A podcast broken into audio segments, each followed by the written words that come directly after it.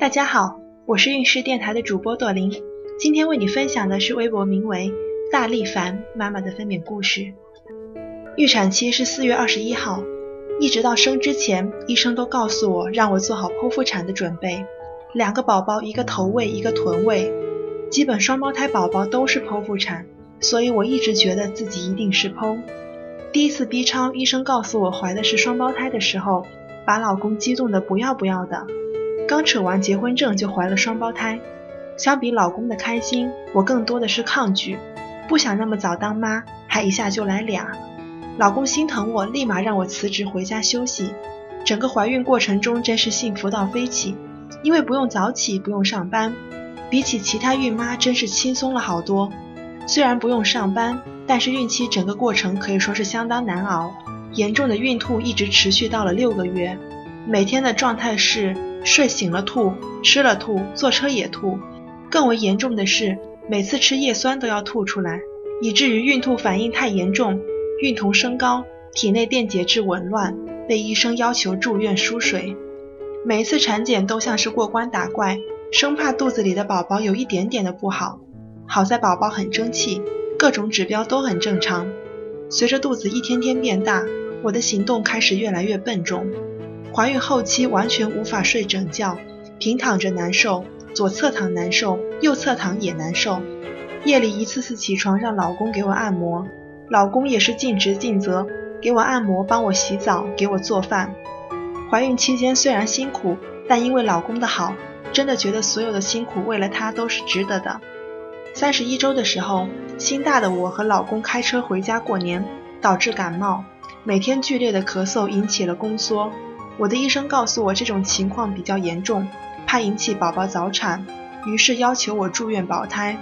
怀双胞胎是件很幸福的事，感受着肚子里的两个小东西每天都在运动，真的很棒。然而幸福之外，要知道双胞胎属于高危妊娠，风险很大，比如容易发生流产、早产、畸形率高、孕妈容易高血压等。医生要求我减少活动量，所以后期我的生活基本都是躺在床上度过的。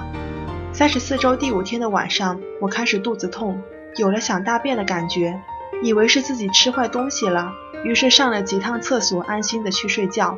直到凌晨两点，熟睡的我感觉身下有了一股热热的液体，我摇醒老公，问他是不是破水了。老公摸了摸床，说你尿床了。于是我换了衣服，又安心睡觉。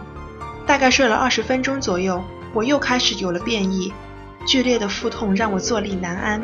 这时老公觉得不对劲，拿出手机百度破水是怎么回事，最后确认我是破水了。老公立马收拾东西带着我跑医院。老公只用了两分钟就开车到了医院。进医院后，医生让我躺着给我内检，一直看到网上说内检很疼，自己做确实疼。医生告诉我，宫口已经开了四指，马上进产房。进产房以后，医生开始准备。看时间，已经五点钟了。强烈的腹痛和恐惧让我紧张的要死。我问医生能不能让老公进来陪产，医生说不能，让我好好配合生产。还好医生没让老公陪产，不然老公在的话，我肯定生不出来。生孩子的过程真的不想回忆，疼到你怀疑人生。凌晨六点三十八分，老大出生。哇的一声啼哭，医生告诉我是女儿，四斤四两，我的第一个小棉袄出生了。听着她响亮的啼哭，我的眼泪也随之流出来，那种幸福感真的只有当妈妈的人才能体会。生完老大后，医生问我肚子还疼不疼，我说不疼，感觉不到宫缩。过了十几分钟，医生开始给二宝人工破水，因为老二是臀位，医生伸手进去拽宝宝。肚子里翻江倒海，让我觉得自己快要死了。脑子里只有两个字：坚持。配合好医生用力以后，七点整，我的第二个女儿出生了，四斤二两。医生告诉我，虽然宝宝出生的情况很好，但是由于早产，宝宝得进新生儿科的保温箱。宝宝进了保温箱后，我和老公每天用吸奶器吸奶去送给宝宝，每周有两天下午能探视宝宝。每周都盼着探视的时刻赶快到来。我和老公两人看到宝宝小小的躺在保温箱里，真是心疼的不得了。每天都焦急地问医生宝宝的情况。